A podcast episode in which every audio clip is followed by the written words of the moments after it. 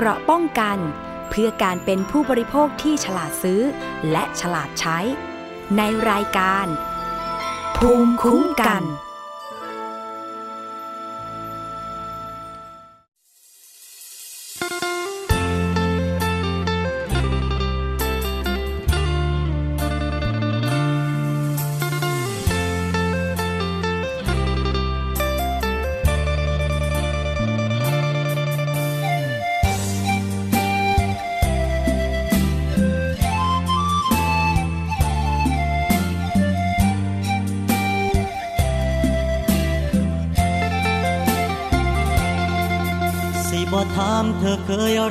รกใครก่อนมาเจออายสิบ่ถามว่าในหัวใจ ลืมไผได้ละบอรักกันเท่าที่อยากรัก เท่าที่เธอรักได้ก็พอบอกเคยขอ ว่าอายต้องเป็นคนสำคัญากให้อายเป็นแค่ที่พักใจ หรือเป็นอะไรก็ได้ทั้งนั้น ถึงแม้ว่าเราจะอยู่ด้วยกัน แต่ชีวิตยังเป็นของเธอ ไม่มีข้อแม้ตั้งแต่เริ่มต้น สุดแต่เธอจะให้เป็นไป หัวใจอายอยากให้เธอมีความสุขเสมอ ไม่มีข้อแม้ให้เธอลำบาก มีแต่ความรักเต็มใจให้เธอผู้ไว้เดิน เธอเป็นจังใดอายก็ยินดี สิบรังหากวันหนึ่งนั้นอายมันไม่ใช่สิบ่ทวงบอกขอใดๆ ผลไม่ต้องมี วันนี้ได้ดูแลเธอ ได้มีเธอถือว่าโชคดี วันพรุ่งนี้ ปล่อยตามชะตาคนแล้วกัน อยากให้อายเป็นแค่ที่พักใจ หรือเป็นอะไรก็ได้ทั้งนั้น ถึงแม้ว่าเราจะอยู่ด้วยกัน ชีวิตยังเป็นของเธอ ไม่มีข้อแม้ตั้งแต่เริ่มต้น สุดแต่เธอจะให้เป็นไป หัวใจอายอยากให้เธอมีความสุขเสมอ ไม่มีข้อแม้ให้เธอลำบาก มีแต่ความรักเต็มใจให้เธอ ไว้เดิน เธอเป็นจังใดอายก็ยินดี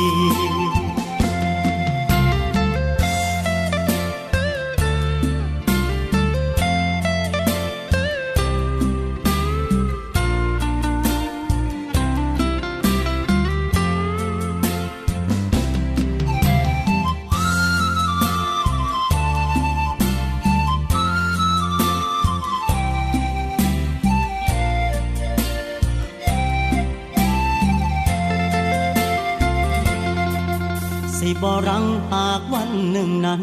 อายมันไม่ใช่สิบ่ทวงบอกขอใดๆเหตุผลไม่ต้องมี วันนี้ได้ดูแลเธอ ได้มีเธอถือว่าโชคดี วันพรุ่งนี้ ปล่อยตามชะตาก็แล้วกันากให้อายเป็นแค่ที่พักใจ หรือเป็นอะไร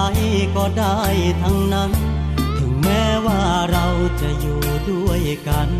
แต่ชีวิตยังเป็นของเธอ ไม่มีข้อแม้ตั้งแต่เริ่มต้น สุดแต่เธอจะให้เป็นไป หัวใจอาย อยากให้เธอมีความสุขเสมอ ไม่มีข้อแม้ให้เธอลำบาก มีแต่ความรักเต็มใจให้เธอ ผู้ไว้เดิน เธอเป็นจังใดอายก็ยินดี ผู้ไว้เดิน เธอเป็นจังใดอายก็ยินดี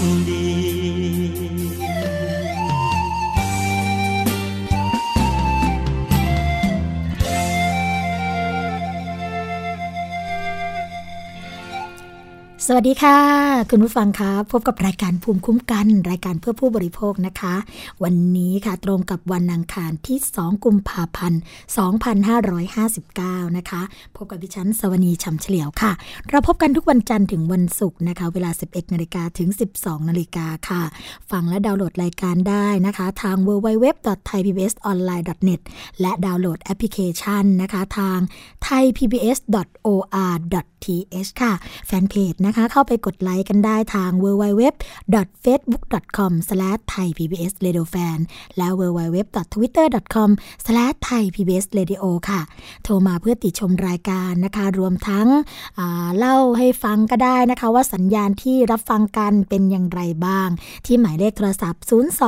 7902666 ค่ะ และเช่นเคยนะคะ ขอสวัสดีไปยังสถานีวิทยุชุมชน ที่เชื่อมโยงสัญญาณกับรายการของเราค่ะ สวัสดีไปยังสถานีวิทยุชุมชนคนหนองยาไซจังหวัดสุพรรณบุรี FM 107.5เมกะเฮิรตสถานีวิทยุชุมชนปฐมสาคร FM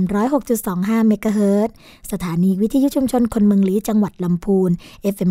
103.75เมกะเฮิรตสถานีวิทยุชุมชนวัดโพบาลังจังหวัดราชบุรีค่ะ FM 103.75เมกะเฮิรตสถานีวิทยุเทศบาลทุ่งหัวช้างจังหวัดลำพูน FM 106.25เมกะเฮิรตสถานีวิทยุชุมชนคนเขาวงจังหวัดกาลสิน FM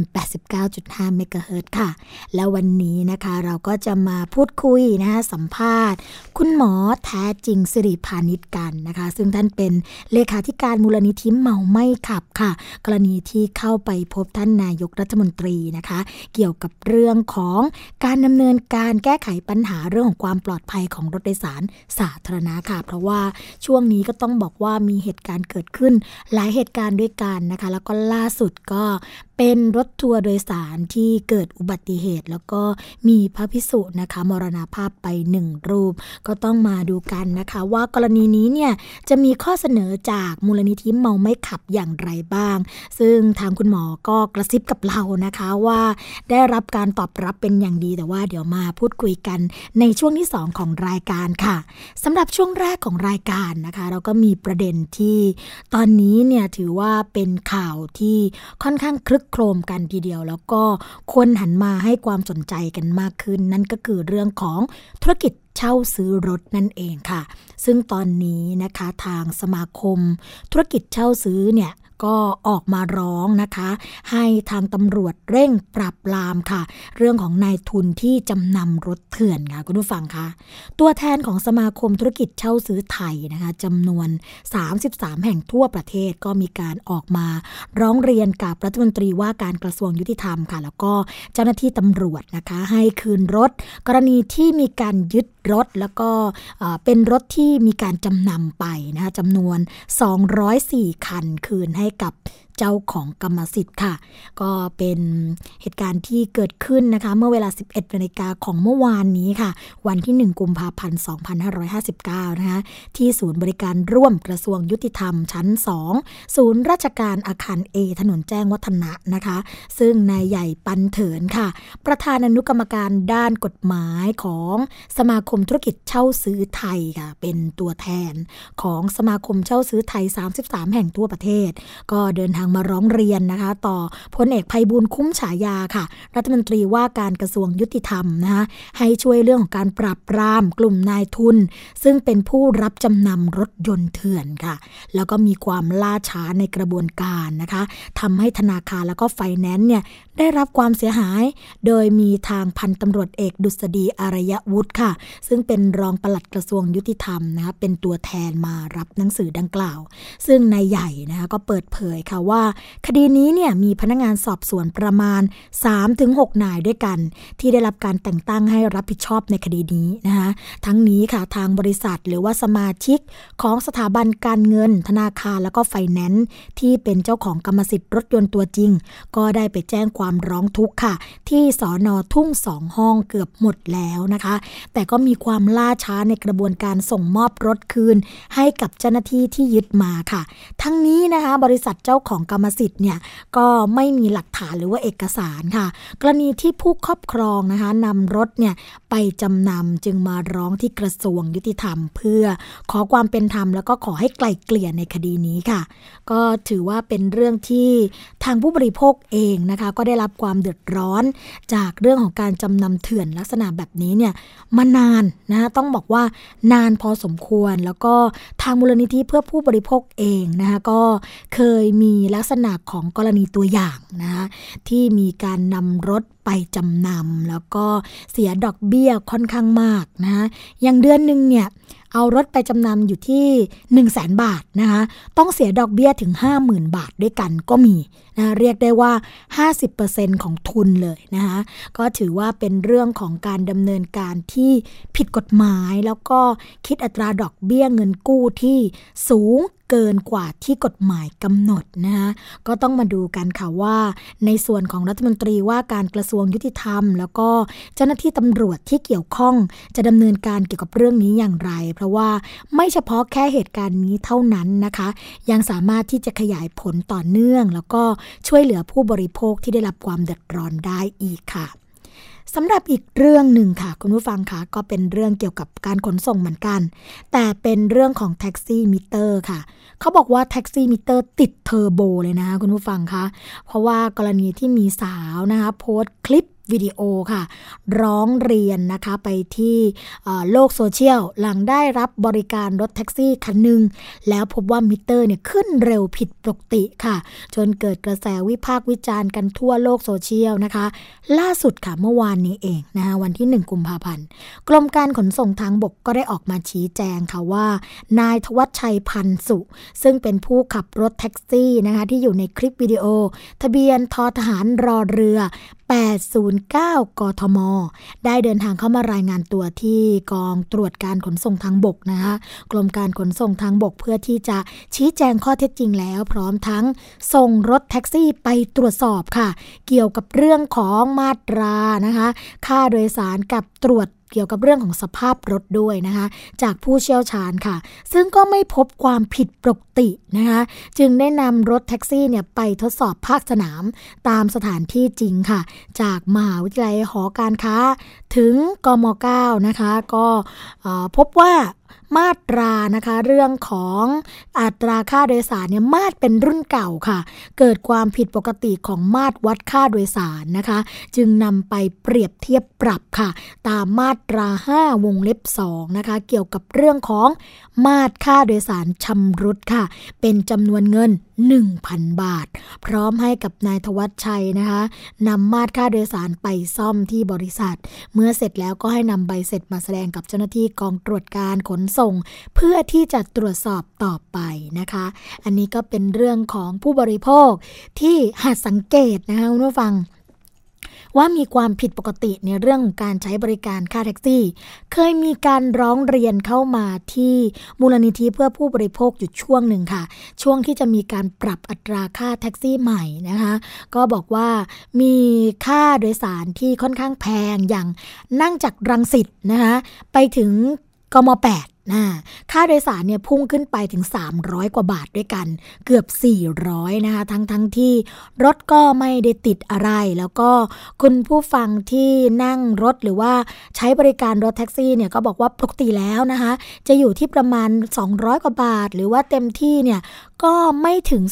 250 นะ แต่ว่าครั้งนั้นเนี่ยก็ปาเข้าไป 300 กว่าบาทด้วยกันนะ ก็ถือว่าเป็นเรื่องของการคิดอัตรามาตรค่าโดยสารที่แพงเกินไปนะ ถ้าเกิดคุณผู้ฟังเห็นลักษณะแบบนี้ ก็สามารถที่จะร้องเรียนได้ค่ะ ไปที่หมายเลขนะคะ โทรศัพท์สายด่วน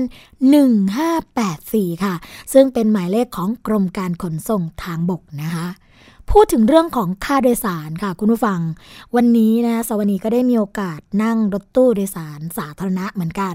จากขนส่งผู้โดยสารอ่างทองนะมาลงที่รังสิตค่ะ แต่ปรากฏว่าปกติแล้วเนี่ยค่าโดยสารจะอยู่ที่ 80 บาทนะทุกทีเนี่ยนั่งจากรังสิตไปบขสอ่างทองก็ 80 นั่งจากบขสอ่างทองมารังสิตก็ 80 แต่วันนี้นั่งอยู่นะ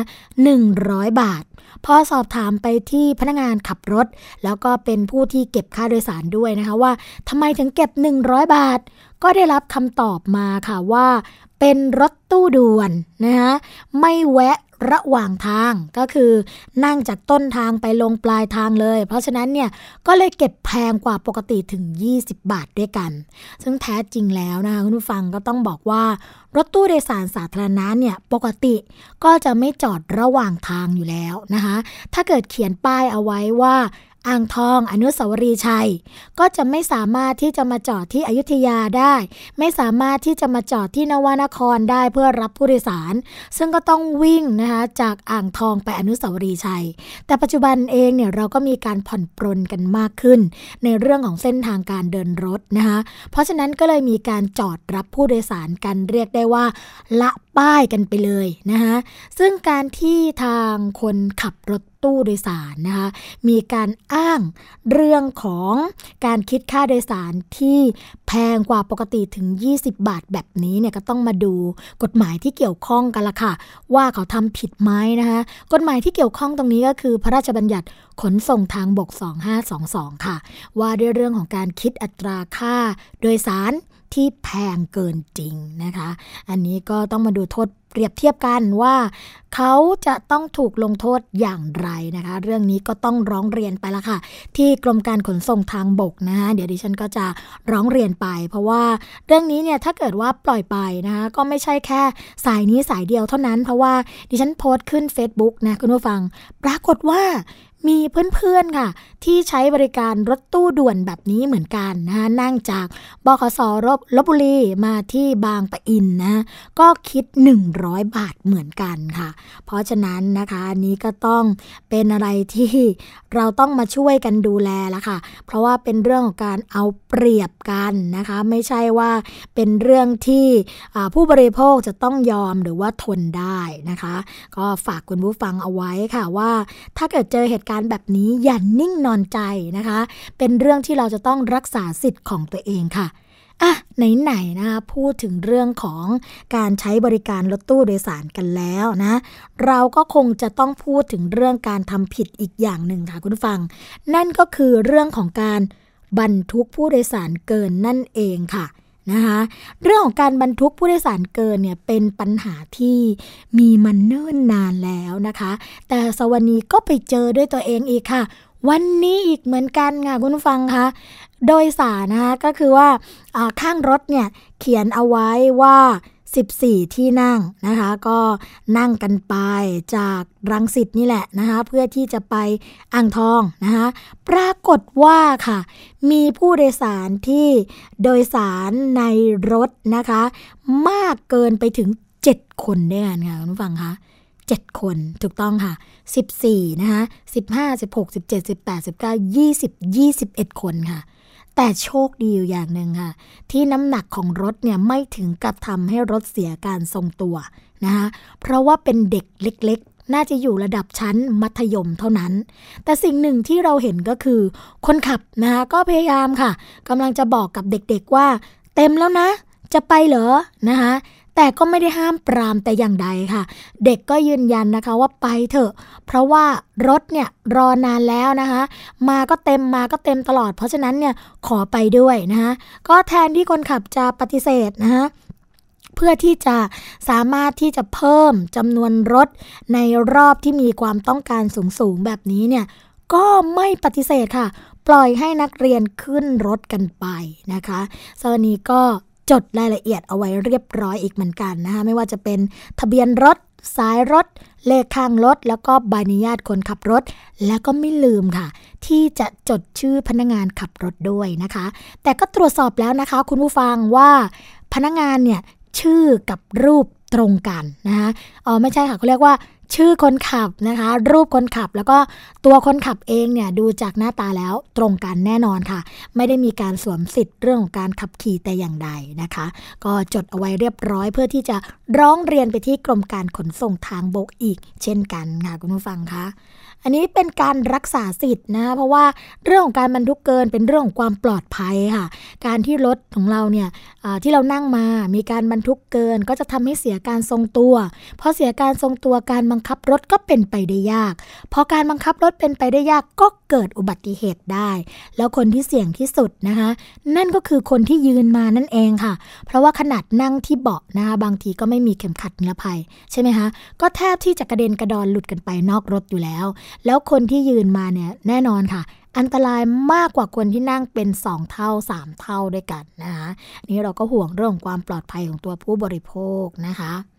เอาละค่ะเรื่องอีกเรื่องหนึ่งนะคะคุณผู้ฟังคะเป็นเรื่องของอุบัติเหตุในเด็กกันบ้างนะคะเป็นเรื่องของคุณพ่อค่ะ ที่เผลอนะคะทำให้ลูกชายวัยขวบเศษเนี่ยยัดจิ้งหรีดทอดใส่ปากค่ะ แล้วก็สำลักติดหลอดลมแล้วก็เสียชีวิตนะคะ หนูน้อยวัยหนึ่งขวบ 6 เดือนค่ะ วิ่งเล่นสนไม่หยุดนะคะ แล้วก็คุณพ่อเนี่ยเผลอนะคะลูกก็เลยหยิบจิ้งหรีดทอดค่ะ ยัดใส่ปาก ปรากฏว่าสำลักติดหลอดลมนะคะนำตัวส่งโรงพยาบาล แล้วก็เกิดภาวะออกซิเจนไม่ไปเลี้ยงสมอง แพทย์ก็ไม่สามารถที่จะยื้อชีวิตได้จนสิ้นใจในที่สุดค่ะ เหตุการณ์เกิดขึ้นนะคะเมื่อวันที่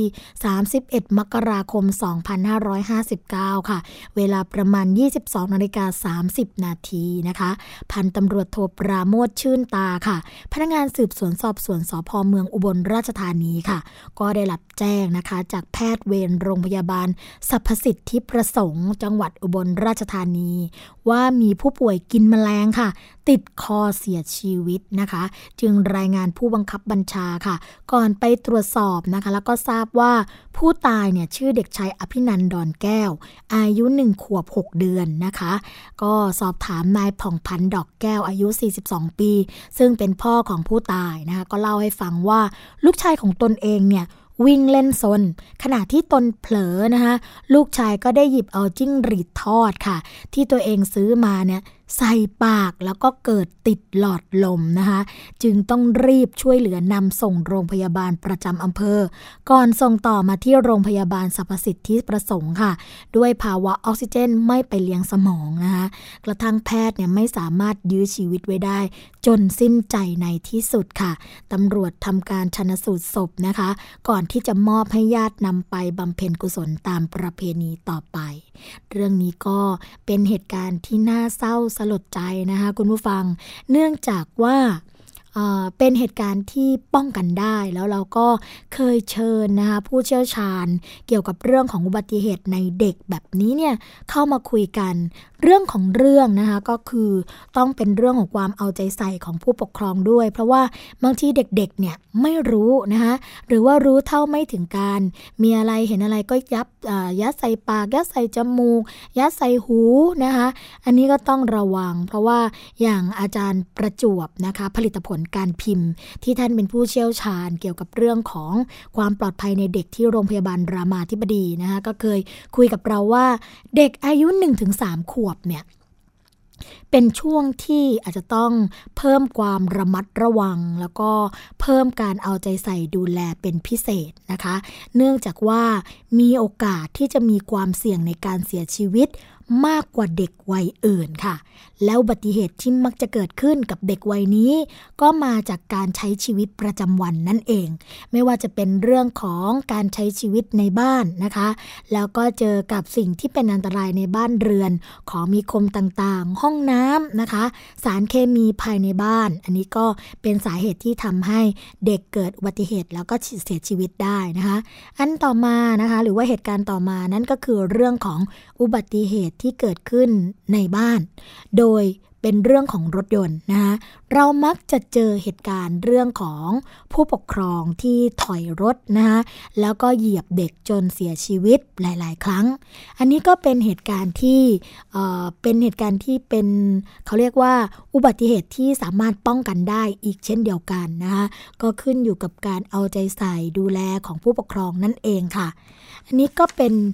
ส่วนที่2นะคะส่วนที่3ค่ะคุณผู้ฟังคะเป็นเรื่องของอุบัติเหตุจากการเล่นนะคะไม่ว่าจะเป็นการออกกำลังกาย หรือว่าการเล่นโดยทั่วไปในชีวิตประจำวัน ซึ่งอุบัติเหตุที่พบบ่อยมากที่สุด นั่นก็คือกรณีเด็กจมน้ำนะคะเด็กจมน้ำเนี่ยไม่ใช่แค่จมน้ำในสระว่ายน้ำเท่านั้นนะคุณผู้ฟัง แต่ว่ายังจมน้ำในอ่างน้ำในบ้าน โอ่งน้ำกระมังต่างๆด้วย หรือแม้แต่ แอ่งน้ำที่มีน้ำขังอยู่เพียงเล็กน้อย ขนาดแคบมิดจมูกเด็กนะคะก็มีโอกาสทำให้เด็กเนี่ยเสียชีวิตจากการจมน้ำได้อีกเช่นเดียวกันนะคะ จากที่สวนีเล่าให้คุณผู้ฟังฟังมาทั้งหมดทั้งมวลนี้นะคะ ก็คือเรื่องของความเอาใจใส่ การดูแลของผู้ปกครองนั่นเองนะคะเป็นสิ่งที่จำเป็น และก็ต้องปฏิบัติอย่างยิ่งเพื่อที่จะทำให้ลูกของเรา บุตรหลานของเราเนี่ยมีความปลอดภัยในชีวิตค่ะ อีกเรื่องหนึ่งนะคะ คุณผู้ฟังคะเป็นเรื่องของอันตรายที่ฆ่าชีวิตเด็กเหมือนกัน นั่นก็คือ เรื่องของโรคไตในเด็กค่ะ เนื่องจากว่าพฤติกรรมการกินอาหารของคนไทยนะคะ พบว่ามีการบริโภคอาหารที่มีรสจัดจ้าน และส่วนใหญ่เนี่ยก็นิยมกินอาหารประเภทฟาสต์ฟู้ดค่ะแล้วก็มีการเพิ่มมากขึ้นนะคะในเรื่องของรสนิยมเรื่องการบริโภคตรงนี้ ซึ่งส่วนผสมก็มักจะมีแป้ง ไขมันน้ำตาลเกลือนะคะทำให้เสี่ยงเป็นโรคไตได้ค่ะ หากเราพูดถึงผู้ป่วยโรคไตนะคะส่วนใหญ่ก็จะนึกถึงแต่ผู้สูงอายุที่มีโรคเรื้อรังใช่ไหมคะ เช่น เป็นโรคเบาหวาน โรคความดันโลหิตสูง ซึ่งโรคเหล่านี้เนี่ยก็จะมาพร้อมกับภาวะไตาวาย จึงจำเป็นต้องได้รับการฟอกไตนะคะแต่คุณผู้ฟังคะ ทางผู้ช่วยศาสตราจารย์นายแพทย์ขวัญชัยไพโรสกุล ภาควิชากุมารเวชศาสตร์ คณะแพทยศาสตร์ รามาธิบดีค่ะ ก็บอกว่าในเด็กเนี่ย ก็สามารถเป็นโรคไตได้ค่ะ โดยในหลาย ๆ โรงพยาบาลนะคะ ก็พบว่ามีปัญหาเด็กเป็นโรคไตเพิ่มมากขึ้นค่ะ เนื่องจากการกินอาหารที่ไม่เหมาะสมนะคะ กินอาหารที่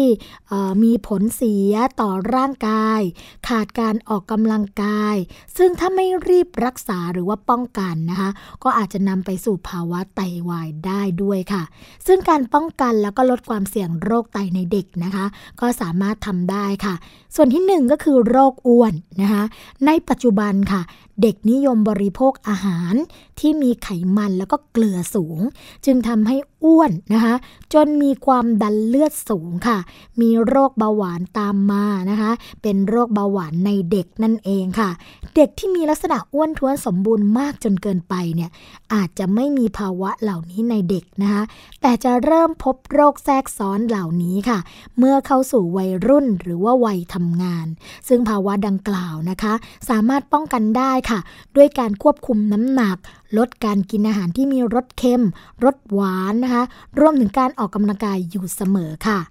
อีกส่วนหนึ่งนะคะ นั่นก็คือเรื่องของโรคติดเชื้อที่ไตค่ะ ก็สามารถป้องกันได้นะคะ ด้วยการไม่กลั้นปัสสาวะ กินอาหารที่มีกากใยสูง ดื่มน้ำนะคะ ในปริมาณที่เหมาะสมแล้วก็มากขึ้น เพื่อไม่ให้ท้องผูกนะคะเนื่องจากว่าการที่มีท้องผูกเรื้อรังเนี่ยก็จะทำให้ระบบการขับถ่ายปัสสาวะผิดปกติไปนะคะ อีกทั้งยังเสี่ยงต่อการติดเชื้อที่ไตด้วย โรคไตนะคะ คุณผู้ฟังคะมีหลายชนิดค่ะ แต่ก็สามารถที่จะป้องกันได้ด้วยการลดปัจจัยเสี่ยงต่างๆนะอย่างที่บอกไปแล้วค่ะ เช่น ไม่กลั้นปัสสาวะ ควบคุมน้ำหนักที่เหมาะสม หลีกเลี่ยงอาหารเค็มหวานมันแล้วก็มันออกกำลังกายอยู่เสมอนะคะเพียงเท่านี้ค่ะ ก็จะห่างไกลจากโรคไตของผู้ใหญ่แล้วก็โรคไตในเด็กได้แล้วนะคะสำหรับปีนี้ค่ะ ทางสมาคมโรคไตแห่งประเทศไทย ก็ได้เตรียมจัดกิจกรรมวันไตโลกนะคะะแล้วก็มีการจัดแสดงเรื่องของสัปดาห์วันไตโลกประจำปี 2559 ค่ะ ภายใต้คำขวัญนนะคะ โรคไตเป็นได้ตั้งแต่เด็ก รู้แต่เล็ก ป้องกันได้ค่ะ ซึ่งก็จะจัดขึ้นนะคะ ในวันอาทิตย์ที่ 13 มีนาคม 2559 ที่เอเทรียมโซนชั้นหนึ่งนะคะ ศูนย์การค้าเซ็นทรัลเวิลด์ราชประสงค์ค่ะในตั้งแต่เวลา 10นาฬิกาถึง 19นาฬิกาผู้ใดสนใจนะคะ ก็สามารถเข้าร่วมงานได้ โดยที่ไม่เสียค่าใช้จ่ายใด ๆ ทั้งสิ้นค่ะ อย่าลืมนะคะ วันที่ 13 มีนาคม 2559 ค่ะ ซึ่งเป็นงานวันไตโลกนะคะ เขาก็มีกิจกรรมแบบนี้กันขึ้นมา เพื่อทำให้เราตระหนักถึงเรื่องของพิษภัยอันตรายเรื่องของโรคไตค่ะ ช่วงแรกของรายการภูมิคุ้มกันนะคะ คงต้องพักกันไว้สักครู่หนึ่งนะคะ แต่ในช่วงที่ 2 ของรายการค่ะ เราจะมาพูดคุยกับคุณหมอแท้จริงสิริพานิชเลขาธิการมูลนิธิเมาไม่ขับกัน เกี่ยวกับเรื่องของมาตรการความปลอดภัยทางถนนพักกันสักครู่ค่ะ เกราะป้องกัน เพื่อการเป็นผู้บริโภคที่ฉลาดซื้อ และฉลาดใช้ ในรายการ ภูมิคุ้มกัน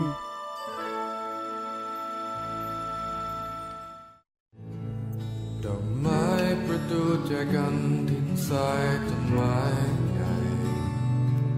แก้วน้ำจานชามบันไดโคมไฟที่สวยงาม ไทย PBS ขอเชิญนักเรียน นิสิตนักศึกษา และบุคคลทั่วไป ร่วมส่งมิวสิกวิดีโอเพลงโฮมในแบบของคุณเข้าประกวดชิงรางวัล ในโครงการ เพราะที่นี่คือบ้านโฮมผู้สนใจสามารถส่งผลงานได้ด้วยตนเอง หรือทางประษณีมาที่ สถานีโทรทัศน์ไทย PBS เลขที่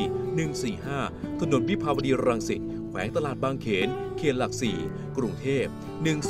10210 ตั้งแต่วันนี้ถึง 15กุมภาพันธ์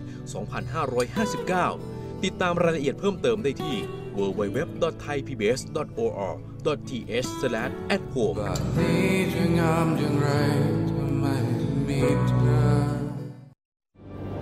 มันคือภัยเงียบอันน่าสะพรึง ซึ่งคนไทยทุกคนควรรับรู้ ทุกวันนี้ กรุงเทพมหานครต้องใช้กำลังคนมากมายในการเก็บขยะมากถึง 8,500 ตันต่อวัน เป็นถุงพลาสติกถึงร้อยละ21 หรือ 1,800 ตันต่อวัน กลายเป็นกองขยะถุงพลาสติกประมาณ 73,036 ล้านใบต่อปี ลองคิดดูว่า ถุงพลาสติกหนึ่งใบ ต้องใช้เวลาย่อยสลาย 450 ปี ที่เหลือจะใช้เวลาอีกนานเท่าใด และเมื่อเผาถุงพลาสติก จะเกิดเป็นมลภาวะทางอากาศมากมายทำให้โลกร้อน และยังทำให้เกิดสารไดออกซิน ซึ่งเป็นสารก่อมะเร็ง รู้อย่างนี้แล้ว คงต้องตัดสินใจเอาเองว่าถุงพลาสติกยังจำเป็นสำหรับคุณอีกหรือไม่ ลด เลิก เพื่อช่วยโลก ไทย PBS ชวนคนไทยลดใช้ถุงพลาสติก การรับชมไทย PBS ในวันนี้ จะไม่จำกัดอยู่แค่ช่องทางเดิมๆอีกต่อไป เพราะนอกจากช่องทางที่คุณคุ้นเคยแล้ว เรายังมีช่องทางที่หลากหลายมากขึ้น ทั้งเว็บไซต์ YouTube Facebook และโซเชียลมีเดียอื่น ๆ เลือกรับชมไทย PBS ตามช่องทางที่คุณต้องการได้แล้ววันนี้ Stay connected เชื่อมโยงถึงกันทุกที่ทุกเวลากับไทย PBS เกราะป้องกัน เพื่อการเป็นผู้บริโภคที่ฉลาดซื้อ และฉลาดใช้ ในรายการ ภูมิคุ้มกัน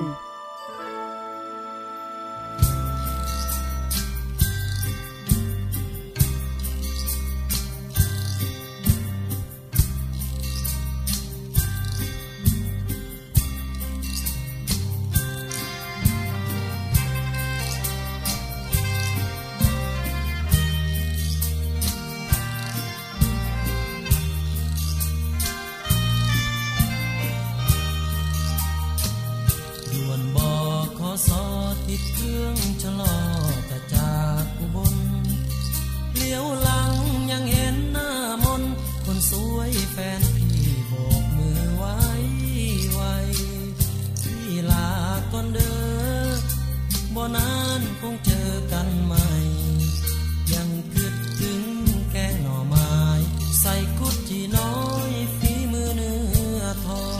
งอดใจจากไกลภาพน้องสามไว้ติดตาบ่ลืมคำเว้าอันแสนดดดื่มบ่ให้พี่ลืมเปลี่ยนใจจากน้อง สิลืมจังใดหัวใจพี่ทั้งสี่ห้อง ยกให้นางเดียวครอบ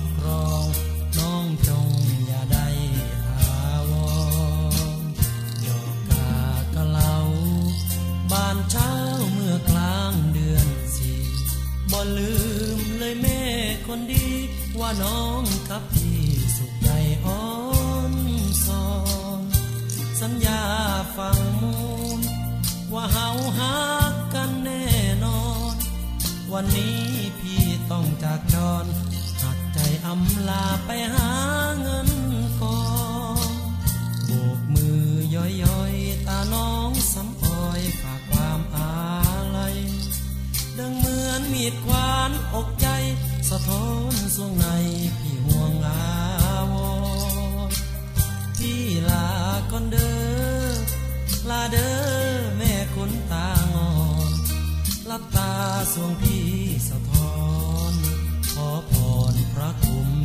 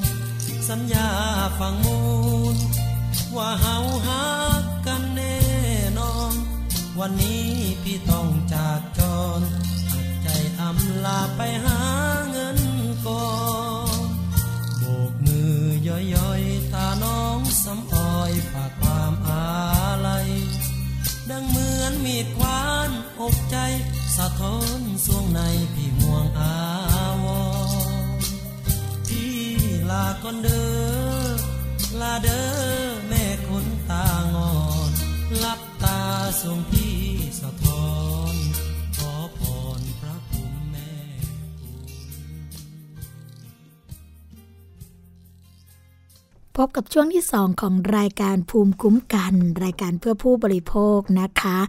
พบกับช่วงที่ 2 ของรายการก็อย่างที่สัญญากันไว้ค่ะ เพราะว่าเราจะมาพูดคุยกับแขกที่ผู้เชี่ยวชาญนะคะ เกี่ยวกับเรื่องของความปลอดภัยทางถนน แต่ว่าเดี๋ยว ก่อนที่จะพบกับแขกผู้เชี่ยวชาญนะคะ ที่จะมาพูดคุยกันเราไปพูดคุยกันอีกเรื่องหนึ่งก่อนนะคะ เป็นเรื่องของอุทาหรณ์ค่ะ เรื่องของการโพสต์รูปขายของทางอินเทอร์เน็ตนะคะแล้วก็สุดท้าย ตกเป็นเหยื่อมิจฉาชีพนะคะ อันนี้ก็เป็นรายงานข่าวค่ะจากผู้สื่อข่าวที่ศรีราชานะคะ ก็บอกว่านางสาวทะนวันนะคะขออภัยค่ะนางสาวธมนวันนะคะ ประนามเสอายุ 23 ปีค่ะ ซึ่งเป็นพนักงานประจำฟิตเนสแห่งหนึ่งนะในเขตอำเภอศรีราชาจังหวัดชนบุรีค่ะ ได้เข้าร้องเรียนต่อสื่อมวลชนนะหลังจากที่ถูกมิจฉาชีพนำรูปถ่ายของตัวเองเนี่ยไปแอบอ้างขายกล้องถ่ายรูปค่ะ จนถูกโพสต์ด่าประจานทางโลกสังคมออนไลน์นะคะโดยทางนางสาวธมนวันค่ะก็เปิดเผยว่าเมื่อวันที่ 24 มกราคมที่ผ่านมาเนี่ยตนก็ได้โพสต์พวเเกี่ยวกับเรื่องของรูปภาพกล้องถ่ายรูปนะคะ ซึ่งเป็นรุ่น Casio ZR 1500 นะคะ ผ่านทาง Facebook ส่วนตัวค่ะ แล้วก็ได้บอกขายในราคา 8,500 บาท กระทั่งมีชายที่ใช้ชื่อในโปรแกรมำลายค่ะว่า สุข ตโหตุนะคะติดต่อขอซื้อค่ะ หลังจากนั้นเนี่ยชายคนดังกล่าวก็ขอให้รูปนะให้ตัวเองเนี่ยถ่ายรูปตัวเองพร้อมกับแนบบัตรประชาชน แล้วก็หมายเลขบัญชีธนาคารค่ะ เพื่อที่จะโอนเงินให้นะคะตัวเองก็ทำตามโดยไม่รู้ว่าชายคนดังกล่าวเนี่ยจะเอารูปทั้งหมดไปแอบอ้างขายกล้อง ให้กับเหยื่ออีกรายในจังหวัดสมุทรปราการค่ะ โดยบอกขายในราคา 4,000 บาทนะคะจากนั้นนั้นก็ได้มีการโอนเงินเข้าบัญชีของตัวเองเนี่ย4,000 บาทนะ ต่อมาชายคนดังกล่าวจึงได้โทรศัพท์มาบอกว่า โอนเงินผิดนะ ให้โอนกลับมาด้วย ส่วนเงินค่ากล้องจำนวน 8,500 บาทเนี่ยก็จะโอนให้ในวันต่อไปนะคะซึ่งนางสาวธมนวันค่ะ ก็ยังกล่าวเพิ่มเติมว่า จากเหตุการณ์ทั้งหมดเนี่ยก็ทำให้ตนเองหลงเชื่อนะคะจึงได้โอนเงินจำนวน 4,000 บาท กลับไปให้ชายคนดังกล่าวค่ะ กระทั่งเพื่อนของตัวเองนะคะบอกว่ามีคนนำรูปของตัวเองที่ถ่ายพร้อมกับบัตรประชาชนเนี่ยไปประจานหลอกขายกล้องถ่ายรูปนะคะ จึงทำให้ทราบว่าถูกแอบอ้างค่ะ และขณะนี้ก็กำลังรวบรวมหลักฐานไปแจ้งความดำเนินคดีกับเจ้าหน้าที่ตำรวจค่ะ จากการตรวจสอบเบื้องต้นนะคะ ก็พบว่าบัญชีที่ตนโอนเงินเนี่ยจำนวน 4,000 บาทไปให้นะ ชื่อบัญชีว่านางกันจะ ประเสริฐค่ะ จึงฝากเตือนประชาชนนะที่ชอบโพสต์ขายของ พร้อมกับโชว์บัตรประชาชนผ่านทาง Facebook ให้ระวังเรื่องของการถูกแอบอ้างเช่นเดียวกับตัวเองนะคะ อันนี้ก็เป็นการเตือนภัยกัน เพราะว่าจริง ๆ แล้วตอนนี้ค่ะ มีมิจฉาชีพหลากหลายเลยนะ คุณผู้ฟังที่มาหลอกกันแบบนี้นะคะ แล้วก็ทำให้เเรื่องของวงการค้าค้าขายออนไลน์เนี่ยได้รับการเสียหายเป็นอย่างมากนะคะ แล้วก็มีเรื่องของการต้มตุ๋นอย่างอื่นกันตามมาด้วย โดยเฉพาะเรื่องของการล่อลวงหรือว่าหลอกลวงทางเพศ อันนี้ก็มีให้เห็นในสังคมออนไลน์อยู่ทั่วไปเหมือนกันนะคะอ่าคุณผู้ฟังคะตอนนี้ค่ะ คุณหมอแท้จริงอยู่ในสายกับเราเรียบร้อยแล้วนะคะ เราจะมาพูดคุยกับคุณหมอแท้จริงสิริพานิชค่ะ เลขาธิการมูลนิธิเมาไม่ขับกัน กรณีที่เข้าไปพบนะคะ ท่านนายกรัฐมนตรีเกี่ยวกับเรื่องของมาตรการความปลอดภัยทางถนนกันนะคะสวัสดีค่ะคุณหมอคะสวัสดีครับ คุณสวนีครับค่ะทุกท่านเลยครับค่ะครับ คุณหมอคะเห็นบอกว่าคุณหมอได้เข้าไปพบท่านรองนายกรัฐมนตรีนะคะ เพื่อขอบคุณท่านนายกรัฐมนตรีเกี่ยวกับเรื่องของคำสั่งของคอสช มาตรา 44 ใช่ไหมคะ แล้วเป็นยังไงบ้างคะ คุณหมอลองเล่าบรรยากาศให้เราฟังนิดนึงค่ะ ครับก็ได้เข้าไปทีแรก ท่านนายกจะให้พบแต่ว่าพอดีท่านไม่ว่างท่านก็เลยมอบ ท่านรองนายกนะครับ มามาพบแทนนะครับ ก็เลยถือโอกาสขอบขอบคุณ เพราะว่าตั้งแต่ผมทำเรื่องของเมาไม่ขับมา 20 ปีแล้วนะครับตอนเนี้ยผมยังไม่เคยเห็นมีรัฐบาลไหน ที่เขาเอาจริงเอาจังกับคนที่เมาแล้วขับเนี่ยขนาดนี้เลยเอาจริงเอาจังขนาดที่ว่า ถ้าคุณเมามาแล้วก็ ไม่ต้องพูดมากนะครับ ขอยึดรถไว้เลยซึ่งในประเด็นนี้ช่วงปีใหม่ที่ผ่านมาเนี่ย เป็นเป็นครั้งแรกเลยนะครับ ที่สาเหตุจากคนเมาแล้วขับรถที่ไปเกิดประเทศเนี่ยลดลงอย่างมากมาย อืมค่ะคุณหมอนะแต่ว่ามันยังมีสาเหตุอื่นนะครับอุบัติเหตุมันเลยยังไม่ได้ลดมากเช่นเรื่องของการขับรถเร็ว ในเรื่องของอะไรล่ะ ใช้โทรศัพท์ เอ่ยฝ่าไฟแดงแซงทางโค้งอะไรเนี่ยนะครับ แต่ว่าที่เป็นจากคนเมาจริงๆเนี่ย หายไปเยอะเลยเกือบครึ่งหนึ่งนะครับ ได้ผลมากนะครับ แล้วไม่ต้องอะไรหรอกครับ คนที่อยู่รอบๆตัวเราเองนี่แหละเขาบอกเลยครับบอกอู้อย่างนั้น ปีนี้ไม่เอาละค่ะแล้วก็แล้วผมก็ถามเขาว่าอ้าวแสดงว่าปีก่อนๆเมาแล้วขับแล้วบอกใช่เพราะคิดว่า คงไม่เป็นไรหรอกอย่างมากก็แค่ปรับค่ะ แต่ตอนนี้มียึดรถบอกโอ้ไม่เอารถรักรักรถรักรถใช่ไหมคะ ไม่ยอมให้ยึดรถแน่นอน ใช่ค่ะเขาไม่ยอมที่จะให้ไปยึดเพราะฉะนั้นก็เมาแล้วไม่ขับ มันมีทางเลือกนี่ครับ เอาขับรถขับสาธารณะอะไรอย่างนี้ได้ คือแค่ช่วงไม่เท่าไหร่เนี่ยปรับเปลี่ยนพฤติกรรมคนเมาได้แบบหน้ามือเป็นหลังมือแต่ผมก็เรียนท่านว่า มันที่น่าเสียดายครับ ที่มาตรการในการยึดรถเนี่ย ณขณะนี้เนี่ย ผู้ปฏิบัติไม่ได้ไม่ได้นำมาปฏิบัติอย่างต่อเนื่องแล้วเราจะไม่เห็นนะเพราะช่วงนั้นเจ็ดวันอันตรายเนี่ย จะมีเจ้าหน้าที่ของทางคอรชเนี่ย มาพูดทุกวันเลย ว่าเมื่อวานนี้ยึดไปเท่าไหร่แล้วรวมเท่าไหร่ สุดท้ายเกือบห้าพันคันนะครับแค่เจ็ดวัน เยอะมากนะคะ คุณหมอ เยอะครับ ก็ค่ะแล้วถ้าเราปล่อยให้ห้าพันคันเนี่ย คุณสาวนีลองคิดดูค่ะออกมานะไม่โดนยึดไว้เนี่ย จะไปก่อให้เกิดความเสียหายทางชีวิตและทรัพย์สิน อีกไม่รู้เท่าไหร่ถูกไหมครับ ค่ะ เนี่ยมันชัดเจน เพราะฉะนั้นเราก็เลยพาเครือข่ายเหยื่อเมาแล้วขับขค่ะมูลนิธิเมาไม่ขับเนี่ย เข้าไปขอบคุณท่านนายกโดยผ่านทางท่านรองนายก ทีนี้ท่านก็บอกว่าเนี่ยมันมีปัญหานะในเรื่องการเอ่อยึดรถอะไรจะเอาไปไว้ไหนในช่วงวันเนี่ย คือผู้ปฏิบัติเนี่ยค่อนข้างจะอ่าอะไรฮะ ไม่ค่อยสะดวกอืผมก็บอกว่า ถ้าไม่สะดวกในการยึดรถนะฮะค่ะยึดคนดีกว่าอ่าค่ะ อันเนี้ยยิ่งจะมียิ่งจะมีผลมากขึ้นเลย สุดยอดเลยค่ะ คุณหมอ เพราะว่าเนี่ยไม่ต้องหาที่เก็บเลยใช่ค่ะ เข้าไปเลย ค่ะ ทีนี้ท่านก็บอกว่า เอ๊ะ มันทำได้เหรอผมค่ะบอกว่าได้ แต่ว่าในทางปฏิบัติณขณะนี้เนี่ย คือโทษเมาแล้วขับเนี่ย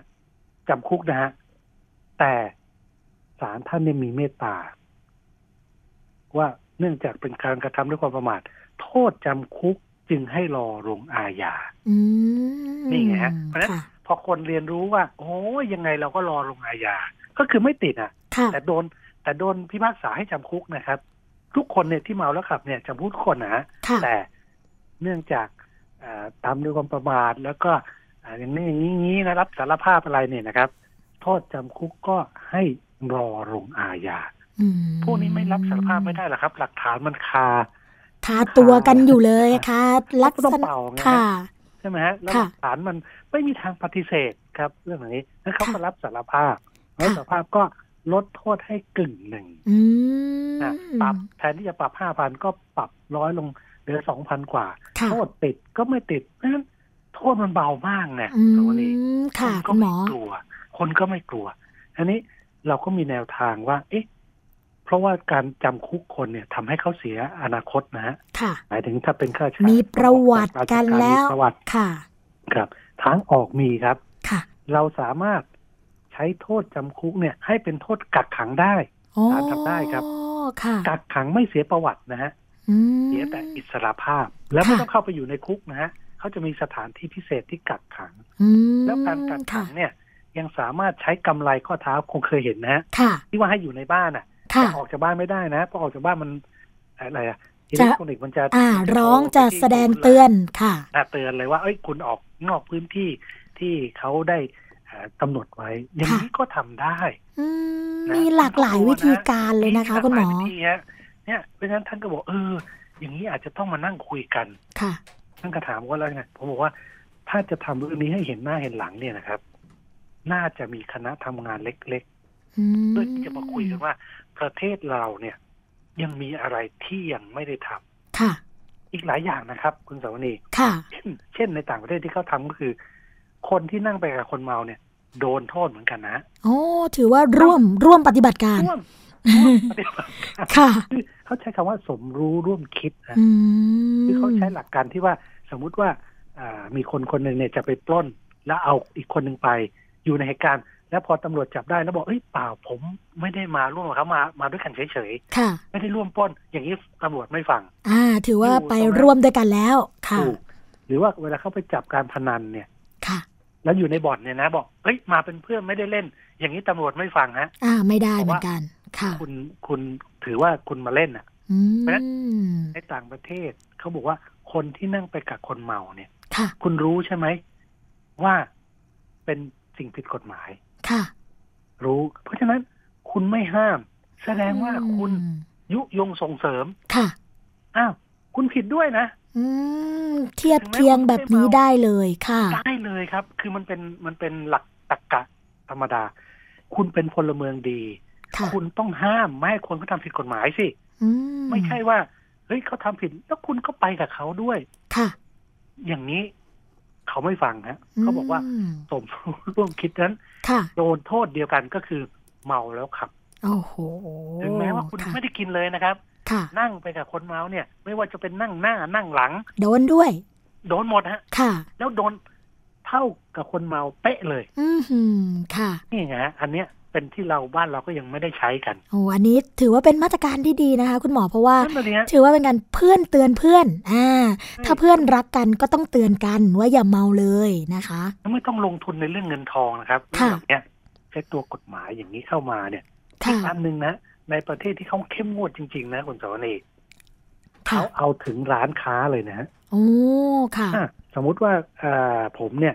ไปกินเหล้านะครับ แล้วออกมา ขับรถไปเกิดอุบัติเหตุค่ะ เกิดไปชนคนตายนะค่ะ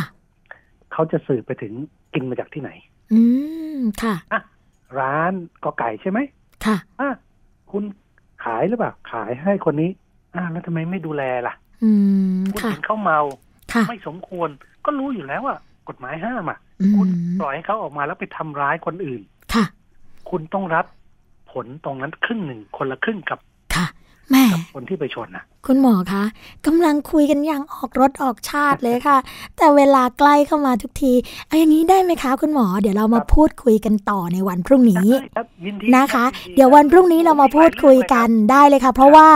ชอบคำพูดของคุณหมอที่บอกว่า ข้าวถูกก็ประท้วงยางพาราถูกก็ประท้วง มีระเบิดวันรุ่งขึ้นตำรวจแถลงใครเลือดออกหนึ่งคนสาธารณสุขแถลงแต่อุบัติเหตุทางรถตายเจ็บพิการเป็นหมื่น เฉยกันหมด อย่าหวังให้ใครทำอ่าทำให้เรานะคะ ถ้าเรายังเฉยแบบนี้แล้วก็รอความตายอย่างเท่าเทียมกัน เดี๋ยววันพรุ่งนี้เรามาพูดคุยกับคุณหมอกันต่อนะคะครับยิดีแต่วันครับนี้เนี่ยต้องขอขอบพระคุณค่ะ คุณหมอแท้จริงสิริพานิชนะคะเลขาธิการมูลนิธิเมาไม่ขับค่ะ ที่มาพูดคุยกันแต่อย่าลืมนะคะ เดี๋ยวพรุ่งนี้มาพูดคุยกันต่อในรายการภูมิคุ้มกันค่ะ ค่ะ สำหรับวันนี้นะคะ รายการภูมิคุ้มกันก็มาถึงช่วงสุดท้ายของรายการแล้วค่ะ พบกันใหม่ในวันพรุ่งนี้นะคะสำหรับวันนี้สวัสดีก็คงต้องขอลาไปก่อนค่ะ สวัสดีค่ะ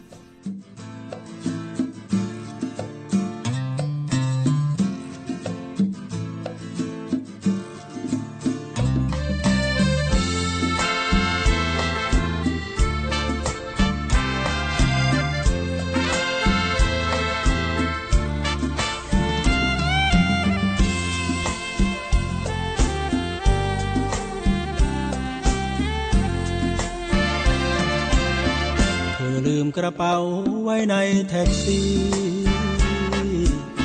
หญิงสาวคนที่เพิ่งลงบางพลัดขึ้นจากบางรักส่งเธอหลัดหลัด เธอลงบางพลัดแล้วลืมกระเป๋า ตรวจดูกระเป๋าพบเงินร้อยบาท ตัวจำนำขา ไม่ส่งดอกเขา บัตรประชาชน บอกภูมิลำเนายังเป็นนางสาวแถมงามโสภาบ้านอยู่บุรีรัมย์อำเภอนางรอง ชื่อสกุลน้องสมปองปรีดา และมีจดหมายายบอกเลิกรามีผ้าเช็ดหน้าชุ่มโชกเปียกชื้น เธอลืมกระเป๋าไว้ในแท็กซี่ ได้ฟังเพลงพี่รีบมาเอาคืน จะจอดรอปากซอยรอคอยควันยืน เพื่อเอากระเป๋า มาคืนสม ปองสมปองเอ้ย ลืมกระเป๋า พี่เอามาคืน ไม่รู้จะได้เจอหรือเปล่า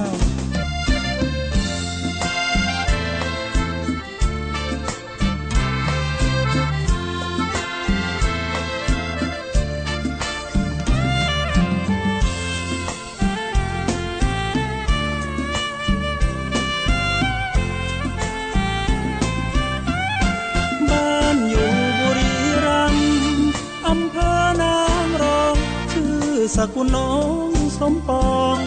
ปรีดา และมีจดหมายชายบอกเลิกรามีผ้าเช็ดหน้าชุ่มโชกเปียกชื้น เธอลืมกระเป๋าไว้ในแท็กซี่ ได้ฟังเพลงพี่รีบมาเอาคืน จะจอดรอปากซอยรอคอยควันยืน เพื่อเอากระเป๋ามาคืนสมปอง